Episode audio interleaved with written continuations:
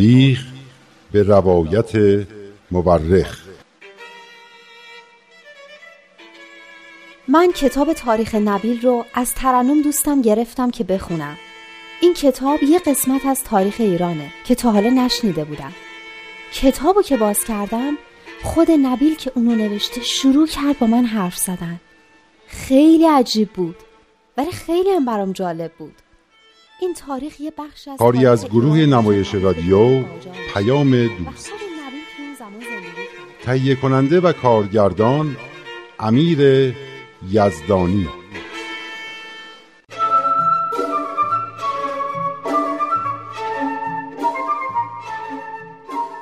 ابوالقاسم همدانی تنها همراه حضرت بهاءالله در هجرت به کوههای سلیمانیه و تنها کسی که میون بابیا که از محل سکونت ایشون خبر داشت و تنها کسی که می‌دونست درویش محمد واقعا کیه در مرز ایران و عراق کشته شد. و وصیتش مبنی بر اینکه دار و ندارش رو به درویش محمد ایرانی در کوه سرگلو برسونن جامعه بابی بغداد رو متوجه کرد که درویش محمد باید همون حضرت بهاءالله باشه. البته این را هم بگویم که شهرت درویش محمد ایرانی از قبل هم در بغداد پیچیده بود و شک جامعه بابی را برانگیخته بود. وصیت ابوالقاسم همدانی این شک را تبدیل به یقین کرد. اون وقت بود که کسایی از طرف جامعه بابی به سرگلو رفتن و انقدر خواهش و تمنا کردند تا حضرت بهاءالله به بغداد برگشتن. و تعلیم و تربیت جامعه بابی رو که بسیار سرگشت و نامید شده بودن از سر گرفتن. گفتین حضرت بهاءالله دو اثر بسیار مهمم توی این دوره داشتن. اینجا نوشتم ایناهاش کلمات مکنونه و کتاب ایقان. در واقع بعد از اینکه حضرت بهاءالله به بغداد برگشتند آثار مبارکه چنان به فراوانی بر زبان ایشان جاری می‌شد که امکان ثبت بسیاری از آنها نبود. من خودم شاهد بودم که در یک شبانه روز به اندازه تمام قرآن از زبان ایشان آیات نازل می‌شد و این حالت تا دو سال بعد از مراجعت از کردستان ادامه داشت. به اندازه تمام قرآن در یک شبانه روز؟ شاید اون دعاها و نیایش هایی که توی کوه سرگلو داشتن باعث این فوران آیات بوده. نمی‌دانم. چه کسی جز خدا آن حضرت می‌تواند ادعا کند که از چگونگی این کیفیت اطلاعی دارد؟ بسیاری از آثار ایشان در این دوره به خط خود ایشان یا کاتبشان که میرزا آقا جان نام داشت نوشته می‌شد و برای نوشتن بسیاری هم مجالی نبود. واقعا همونطور که دیشب گفتین آثارشون به یک کتاب و دو کتاب محدود نمی شده دریایی بوده برای خودش. بله واقعا آثار ایشان از نظر کمیت و از نظر عمق معانی و اسرار الهی دریایی است. البته بسیاری از آیاتی که در این دوره نازل فرمودند به دستور خود ایشان با آب شسته و به رودخانه ریخته شد. چرا؟ چون حضرت بهاءالله فرمودند که هنوز وقت این آثار فرا نرسیده و هنوز کسی استعداد درک آنها را ندارد. اما اونطور که شما گفتین همون آثاری که باقیمون اونقدر موثر بود که به کلی جامعه بابی بغداد رو زیر و رو کرد. و یه جامعه بسیار متحد و پاک و روحانی به وجود آورد حقا که همین طور بود آثار ایشان به کلی رفتار یاران را تغییر داد و افکارشان را روشن و چشماندازشان را وسیع کرد. آنها به کمک این آثار و در اثر معانست شخصی با آن حضرت به کلی تغییر کردند و از قوای روحانی عظیمی بهره بردند. اما هنوز نمی‌دونستند که حضرت بهاءالله چه مقام بزرگی دارن و همون ظهوری هستند که حضرت باب بهشون بشارت دادن. درسته؟ بله اما یارانی که از بینش روحانی عمیقتری بهره داشتند پی به عظمت مقام ایشان برده بودند و چنان سرشار از جذب و شور بودند که از عالم و عالمیان بریده و دل به حضرتش سپرده بودند و با وجود توان مالی اندکی که داشتند شبها را به برگزاری جلسات دعا و تلاوت آیات و ستایش پروردگار میگذراندند و روزها را به روزداری و بندگی طی کردند و که چه شور و شعفی داشتند. چه اسرار و حقایقی را که در عالم رویا می‌دیدند و برای یکدیگر تعریف می کردند و چه علائم عشق و دلدادگی که دائما از آنان ظاهر می شد به طوری که مردم بغداد را به تعجب و شگفتی می انداخت. کوتاه آنکه همانطور که حضرتشان فرموده اند بعد از ورود به اعانت الهی و فضل و رحمت ربانی جمیع عباد مخصوص این حزب را به مواعظ حکیمانه و نصایح مشفقانه نصیحت نمودیم و از فساد و نزاع و جدال و محاربه من کردیم تا آنکه از فضل الهی قفلت و نادانی به بر و دانایی بدل گشت و سلاح به اصلاح اما دیشب گفتین که باز هم بلایا در راه بود و یک کسی وارد بغداد شد بگذار قبل از آنکه به بلایای تازه بپردازیم به عنوان نمونه ای از شور و شیدایی یاران ماجرای سید اسماعیل زوارعی ملقب به زبیح را برایت بگویم کی؟ زبیح؟ یعنی زب شده؟ چرا این لقب رو بهش داده بودن؟ چون خودش را در راه حضرت بهاءالله قربانی کرد قربانی کرد؟ آخه چرا؟ بله قربانی کرد حکایت او مرا به یاد بیان حضرت بهاءالله در هفت وادی انداخت هفت وادی درباره هفت مرحله عرفان است آخرین مرحله یا آخرین وادی فقر حقیقی و فنای اصلی است که حضرت بهاءالله در توضیحان می‌فرمایند عاشق صادق و حبیب موافق چون به لقای محبوب و معشوق رسید از پرتو جمال محبوب و آتش قلب حبیب ناری مشتعل شود و جمیع سرادق و حجبات را بسوزاند بلکه آنچه با اوست حتی مغز و پوست محترق گردد و جز دوست چیزی نماند. یعنی می‌خواین بگین زبیح به چنین مرحله رسیده بود که هر چی داشت حتی مغز و پوست خودش را هم سوزونده بود تا هیچی جز محبوب در وجودش باقی نمونه؟ مرحبا دخترم سید اسماعیل زبیح به سرعت همه مراحل سلوک را طی کرد و به این آخرین مرحله رسید این جناب سید اسماعیل زبیح کی بود؟ سید اسماعیل زوارعی مردی مؤمن و مخلص بود که به سبب علم و عرفان و پرهیزگاری و حسن رفتار مورد احترام عمیق دیگران بود زمانی که حضرت باب در اصفهان در منزل امام جمعه تشریف داشتند و جمعی از علمای برجسته حضور داشتند او هم در آنجا حاضر بود و شاهد نزول تفسیر سوره والعصر از جانب حضرت باب بود. سرعت نزول آن سوره مفصل و قدرت بیان ایشان چنان زبیح را تحت تأثیر قرار داد که از مؤمنین صمیمی ایشان شد.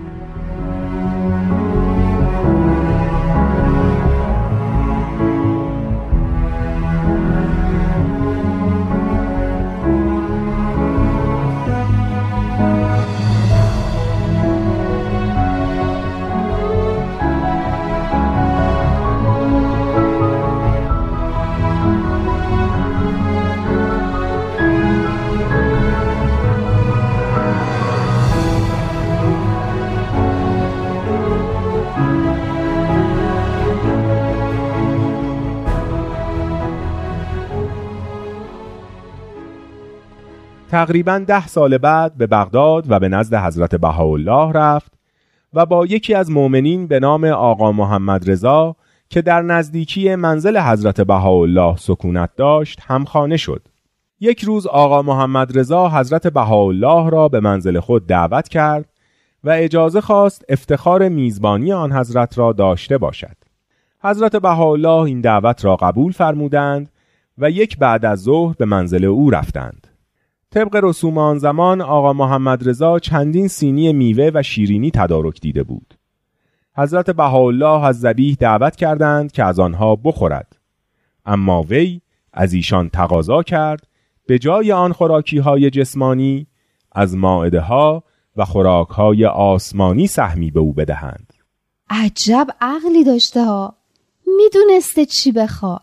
حضرت بهاءالله این تقاضای زبیح را قبول و به او فرمودند که بنشیند و به سخنان ایشان گوش بدهد بیانات حضرت بهاءالله در آن موقع با قدرت و عظمت بینظیر ادا می‌شد و مفاهیم و معانی روحانی غیرقابل تصور و توصیفی در آن موج می‌زد. زبیح در اثر شنیدن این بیانات روحی تازه یافت و عوالم روحانی در مقابل چشمانش گسترده گشت. وی بعد از آن روز به کلی دگرگون و مفتون جمال حضرت بهاءالله گردید به طوری که شعله این عشق و دلدادگی روز به روز در قلبش بیشتر می‌شد. کار به جایی رسید که برای ابراز احترام و تکریم و اظهار محویت و فنای خود نسبت به آن مظهر بزرگ الهی صبحها به جاروکشی در خانه آن حضرت می پرداخت و حتی برای نشان دادن درجه تواضع و افتادگی خود به جای جارو از امامه سبز رنگش که نشانه سیادت و شرافت موروسی خود بود استفاده می کرد. حتی پس از این کار ذرات خاکی را که از مسیر قدمهای آن حضرت جمع کرده بود در عبای خود میپیچید و بدون اینکه اجازه بدهد کسی پا روی آنها بگذارد به رودخانه می برد و به دست آب می سپرد. یه همچین حالاتی خیلی عجیب بوده ها. بله دخترم حکایت زبی حکایت عشقی پرشور بود. آتش محبت الهی چنان در سینه شعله ور شده بود که تمامی وجود او را می سوزند. به مقامی رسیده بود که دیگر میلی به خوردن آشامیدن نداشت. بالاخره بعد از چهل روز روزداری تا به تحمل این عشق سوزان الهی در وجود او نماند. یک روز صبح زود به در خانه حضرت بهاءالله رفت و مانند همیشه آستانه منزل مبارک را جارو کشید و به خانه آقا محمد رضا برگشت و تعدادی از یاران را برای آخرین بار ملاقات کرد. بعد به کنار دجله رفت و در حالی که رو به سوی محل سکونت حضرت بهاءالله داشت به زندگی خود خاتمه داد. یعنی خودشو کشت؟ اما این کار که خیلی اشتباهه. یعنی می‌خوام بگم خودکشی حرامه. درسته؟ ای وای ای وای ای وای که عشق صبر و قرار نمی‌شناسد. ای وای ای وای که اختیار از کف عاشق می رو باید ای وای که سیلی است که عاشق را با خود به هر کجا که خود می‌خواهد می‌برد. راست میگی. اون عشق عشق عاشق سوز بوده. از این عشقای معمولی که نبوده. از همونایی بوده که گفتین مغز و پوست آدم رو میسوزونه بله و این شهادت را نمی شود خودکشی دانست توی این شور و قوقا دشمنا هم به کار خودشون مشغول بودن دیشب گفتین یه نفر به بغداد اومد و بلوای تازه به پا کرد اون کی بود؟ آن شخص مجتهد هیلگری بود به اسم شیخ عبدالحسین تهرانی که به فرمان شاه ایران برای تعمیر اماکن مقدسه اسلامی به کربلا فرستاده شده بود. البته در محافل درباری به شرارت معروف بود و در واقع او را به این کار گمارده بودند که از تهران دورش کنند. پس یه جورای شر اون از سر خودشون باز کرده بودن و صادرش کرده بودن عراق. بله او را به عراق صادر کرده بودند. شیخ عبدالحسین بعد از اینکه وارد بغداد شد و شهرت و نفوذ روزافزون حضرت بهاءالله را دید به وحشت و استراب افتاد. وقتی دید که چگونه آیات الهی از قلم مبارک حضرت بهاءالله فوران می کند و یارانش چگونه آماده جانبازی در راهش هستند و چه عشق و اخلاص فوقلادهی نسبت به ایشان ابراز می کنند و چگونه از ایشان اطاعت می کنند و اهل بغداد با چه عزت و احترامی نسبت به ایشان رفتار می کنند آتش کینه و حسادت در قلبش شعله زد و از هر وسیله‌ای که در اختیار داشت برای مخالفت با آن حضرت و پیروانش استفاده کرد. در سال 1276 که میرزا بزرگخان سرکنسول ایران وارد بغداد شد، در مخالفت و تلاش برای از میان برداشتن حضرت بهاءالله با شیخ عبدالحسین همدست گردید.